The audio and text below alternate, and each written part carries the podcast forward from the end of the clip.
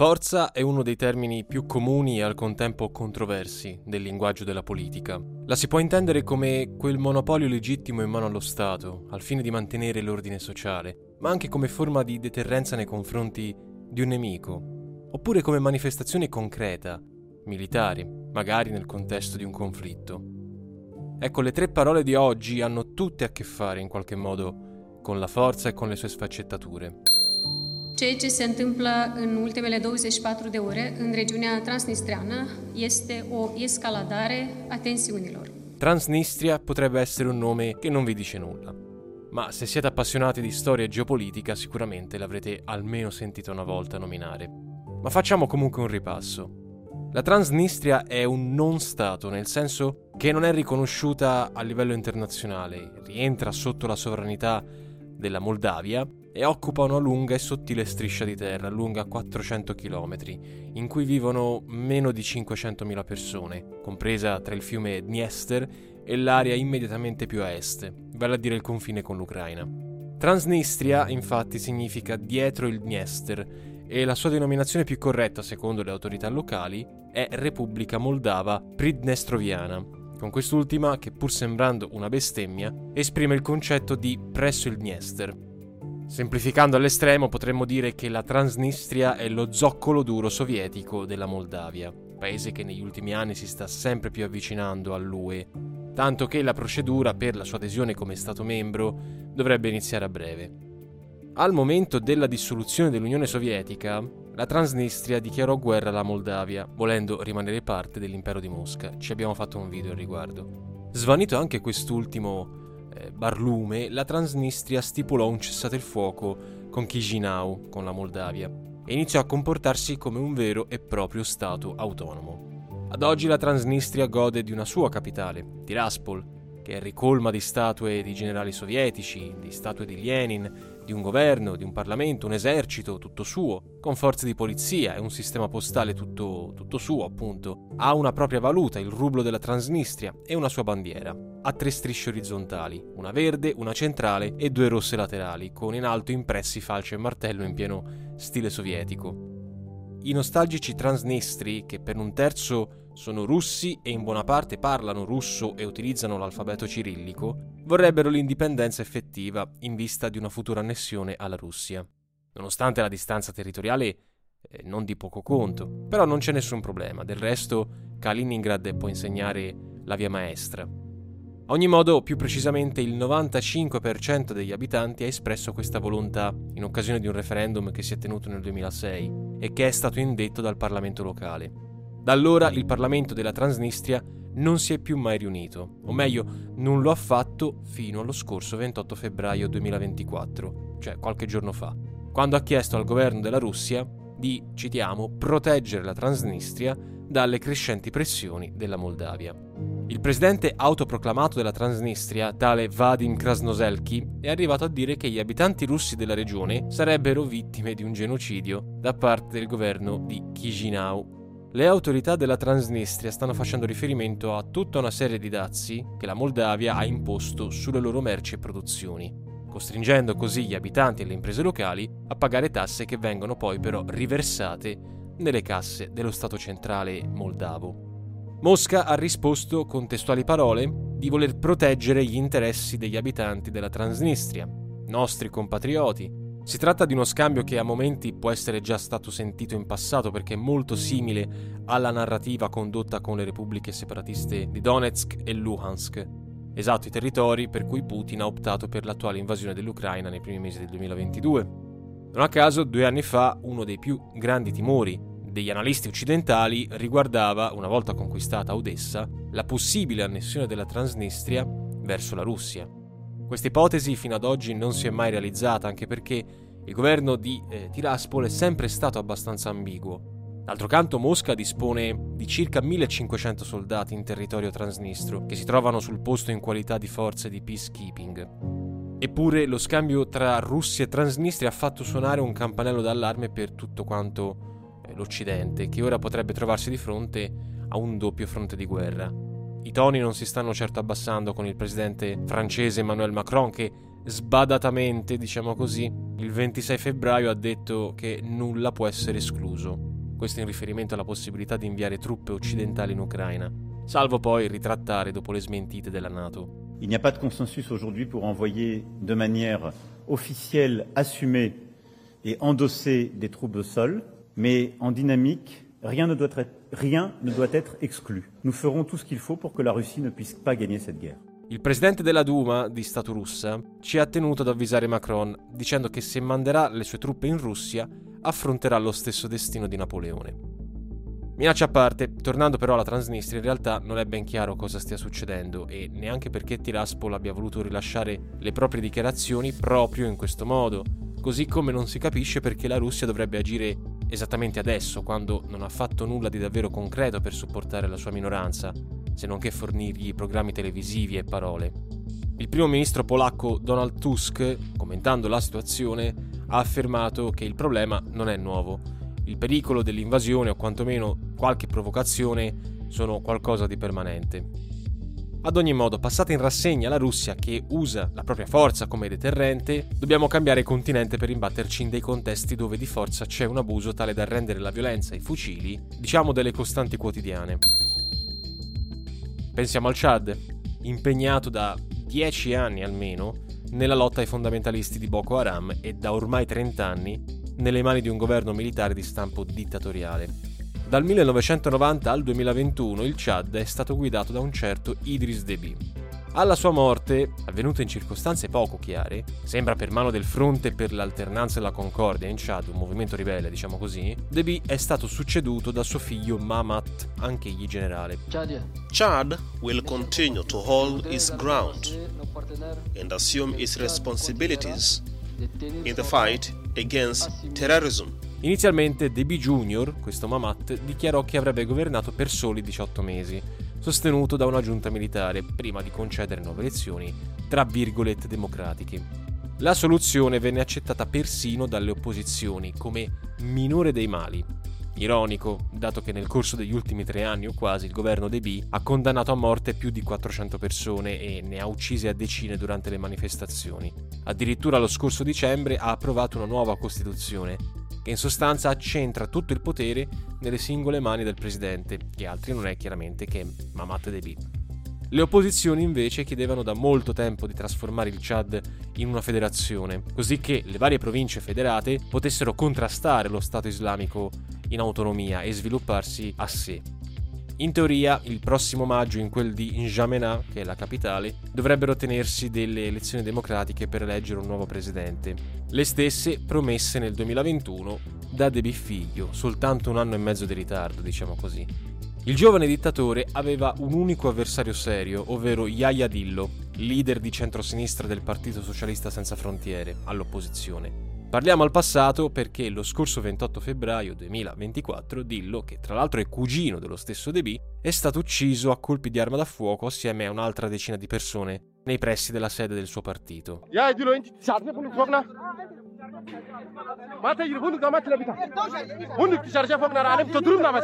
Rimanendo sempre in Africa, però la nostra attenzione di queste morti e violenze di armi da fuoco deve spostarsi verso il più grande stato subsahariano, cioè la Repubblica Democratica del Congo, un paese letteralmente allo sbando dove gran parte dei 100 milioni di abitanti vive in povertà, senza servizi, senza infrastrutture, un paese martoriato da un conflitto interno che va avanti più o meno intensamente da circa 30 anni in varie zone del paese e che ha causato circa 7 milioni di sfollati. Parlare di storia contemporanea dell'ex Congo belga richiederebbe non uno, ma dieci episodi del nostro podcast. Per il momento ci basterà dire che nelle ultime settimane l'area di maggiore interesse dove si ritiene che possa scoppiare un conflitto su scala regionale è il nord Kivu, regione al confine con il Ruanda, dove il gruppo ribelle M23, sostiene l'Economist, sta ponendo sotto assedio Goma, quasi 750.000 abitanti, che è la città più importante dell'est della Repubblica. Per capire cosa sta succedendo, purtroppo bisogna fare riferimento a un termine che è odio etnico e a uno dei più grandi, o meglio, famosi genocidi della storia, quello del Ruanda. Dovete sapere infatti che nella regione dei Grandi Laghi africani, che comprende Ruanda, Burundi, Uganda, la Repubblica Democratica del Congo, appunto, il Kenya e la Tanzania, le etnie preponderanti sono sostanzialmente due, Hutu e Tutsi. Semplificando all'osso, ma vi rimando al video che abbiamo fatto, al duplice video che abbiamo fatto sul genocidio in Ruanda, nel 94 gli Hutu, più numerosi, massacrarono la popolazione Tutsi, che per ragioni di dominazione coloniale, pur essendo in inferiorità numerica, ricoprivano posizioni di spicco. Terminate le ostilità, i Tutsi tornarono al potere. Difatti appartiene all'etnia Tutsi anche l'attuale presidente dittatore del Ruanda, Paul Kagame, al contempo, però, molti Hutu migrarono verso la vicina Repubblica Democratica del Congo. E da allora il governo di Kigali, cioè del Ruanda, sostiene che la Repubblica Democratica del Congo e il suo governo abbiano giocato un ruolo nel genocidio dei Tutsi, supportando le forze democratiche per la liberazione del Ruanda, vale a dire l'esercito che nel 94 ha dato avvio allo sterminio. Rwanda is not the cause of long-standing instability in eastern DRC where we have over 130 armed groups. Including the M23. Le Nazioni Unite dal canto loro possono provare con fotografie e filmati che l'M23, cioè l'esercito che attualmente sta assaltando il Nord Kivu, è spalleggiato proprio dal Ruanda. M23 sta per Movimento 23 marzo e fa riferimento al 23 marzo 2009, momento in cui varie milizie Tutsi del nord Kivu hanno stipulato un accordo di pace, poi rivelatosi inconcludente, con il governo di Kinshasa. Non se ne sta parlando molto, probabilmente a causa dei vari conflitti in atto in Ucraina e Medio Oriente, ma già lo scorso dicembre Bintu Keita, rappresentante speciale del segretario generale dell'ONU in Repubblica Democratica del Congo, aveva detto che il conflitto potrebbe coinvolgere l'interezza del Congo e addirittura sfociare in Burundi, dove alcune milizie stanno già combattendo al fianco di Kinshasa, cioè della Repubblica del Congo. Con gli Stati Uniti che si sono detti preoccupati, sul campo non esiste una forza che possa placare eventuali escalation. My message to both President Tshisekedi and President Kagame this week has been the same. Uh, any support or cooperation with any armed group in eastern DRC endangers local communities and regional stability. È vero, in Repubblica Democratica del Congo sono di stanza attualmente circa 16.000 peacekeeper dell'ONU nell'ambito della missione MONUSCO, cioè una delle più grandi al mondo, ma la sua efficacia in termini di mantenimento della sicurezza è stata praticamente nulla. Alla fine l'ONU è un po' come un antivirus gratuito. Si spera sempre che funzioni e che Dio di internet ce la mandi buona, però la sicurezza, soprattutto nel nostro mondo, è una cosa seria e l'ONU molto spesso non riesce ad adempiere i suoi compiti. E anche e soprattutto nel campo informatico la sicurezza è importante. Persino adesso, mentre state ascoltando questo podcast, potreste essere a rischio e i vostri dati online potrebbero essere trafugati. Ed ecco perché, al posto di un antivirus gratuito, potreste pensare di affidarvi al miglior servizio di sicurezza online che è NordVPN che come di consueto ringrazio per supportare il nostro podcast Storie di Geopolitica. Ormai NordVPN ha bisogno di poche presentazioni. Oltre a poter mascherare il vostro indirizzo IP e geolocalizzarvi in qualsiasi parte del mondo, per accedere a contenuti che non sono disponibili in Italia o dal vostro paese, grazie a Threat Protection e al suo avanzato sistema di crittografia, NordVPN vi proteggerà da malware e cookie di tracciamento e vi permetterà di navigare online, scaricare documenti e guardare video e film tenendo al sicuro i vostri dati e le vostre password. Come ulteriore garanzia c'è poi NordPass, il Life Manager e al tempo stesso cassetto digitale dove potrete conservare e crittografare tutte le vostre password, anche le vostre stesse note, così da renderle impenetrabili a chiunque. Questa protezione a 360 gradi ha una garanzia a doppia mandata, ovvero la politica no log di NordVPN, confermata da Deloitte anche per il 2024. In parole molto povere, NordVPN non vuole né ha modo di accedere ai vostri dati per effettuare profilazioni o campagne pubblicitarie, rispettando la vostra privacy. In questo periodo poi NordVPN festeggia l'anniversario della sua fondazione ed è per questo che vuole fare un regalo a tutti i suoi utenti, quelli già attivi e quelli che verranno. Cliccando sul link in descrizione e inserendo il codice Novageo, e soltanto in questo modo, se acquisterete uno dei piani biennali di NordVPN riceverete 4 mesi extra in omaggio. Finalizzando l'acquisto inoltre otterrete un coupon valido per 3 mesi di abbonamento gratuito a NordVPN, lo stesso tipo di abbonamento che avete sottoscritto voi e che potete regalare a chi volete, cugini, mamme, fratelli, transnistri e congolesi. Il tutto con la possibilità di richiedere la fattura una volta effettuato l'acquisto del vostro abbonamento. Ora, rimanendo sempre nell'ambito della sicurezza, non ci resta che citare l'ultima declinazione della forza, il suo monopolio legittimo, al fine chiaramente di mantenere l'ordine pubblico. Ebbene, nelle ultime settimane, dalle nostre parti in Italia, se ne sta parlando molto in merito a tutta una serie di proteste che si sono verificate in diverse città italiane a sostegno della Palestina. Già due settimane fa abbiamo accennato alle manifestazioni condotte davanti alla sede della RAI di Torino e Napoli, dove la polizia aveva reagito manganellando alcuni partecipanti. Ebbene, questa situazione si è ripetuta con simili modalità anche venerdì 23 febbraio a Firenze e Pisa.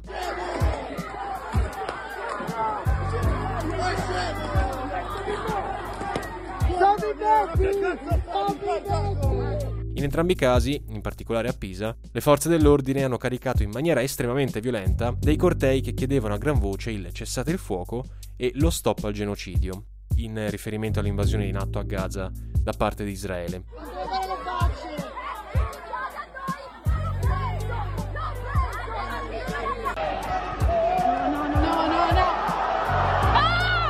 I manifestanti si sono trovati davanti un gruppo di agenti in tenuta antisommossa e dopo aver provato ad avanzare con le mani alzate, lo si vede chiaramente dai video, sono stati caricati dalla polizia.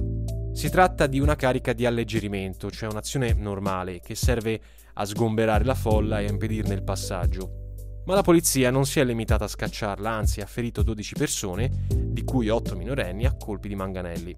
Le opposizioni di governo hanno subito reagito chiedendo le dimissioni del ministro dell'interno Piantedosi ed è stata questa una stessa richiesta avanzata da un corteo tenutosi a Roma la sera del 25 febbraio di fronte al Palazzo del Viminale. Chiediamo le dimissioni del ministro Piantedosi.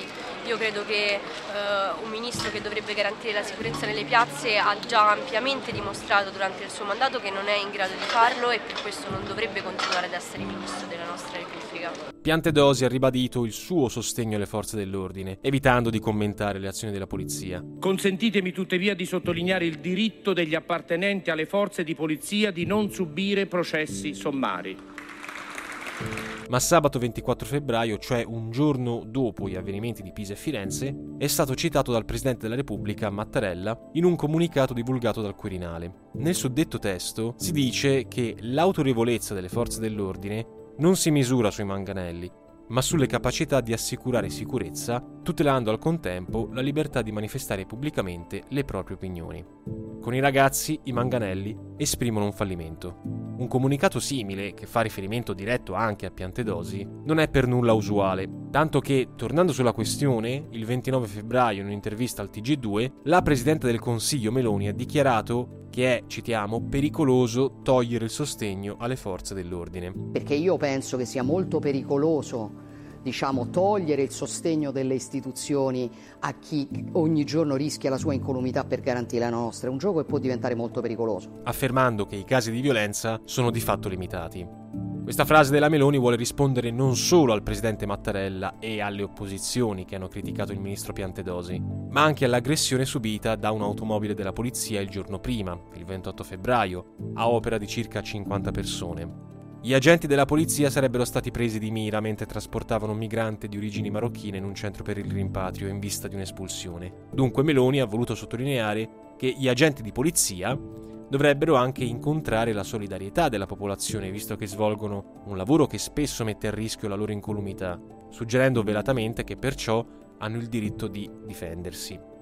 Non possiamo che essere d'accordo, ma purtroppo a nostro avviso le situazioni verificatesi a Pisa e Firenze sono piuttosto avulse dal discorso fatto da Meloni. Lo spiega bene Alessandra Pellegrini De Luca, che scrive per il Post in un articolo che riteniamo doveroso citare perché è molto utile per ragionare sui fatti in questione. De Luca sottolinea che nella gestione delle proteste la polizia ha delle norme di riferimento, il testo unico delle leggi di pubblica sicurezza e l'articolo 17 della Costituzione che garantisce il diritto a riunirsi pacificamente.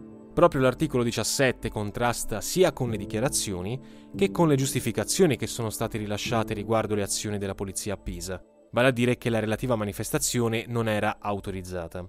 In realtà una manifestazione, secondo almeno i principi della Costituzione, non ha bisogno di essere autorizzata, ma di essere comunicata alle autorità, che possono decidere di vietarla solo per motivi di incolumità pubblica. Inoltre, dover autorizzare una manifestazione, aggiungiamo noi, andrebbe in pieno contrasto con i valori democratici del nostro paese, perché significherebbe che il potere sarebbe in grado di decidere cosa è degno di essere autorizzato e cosa no.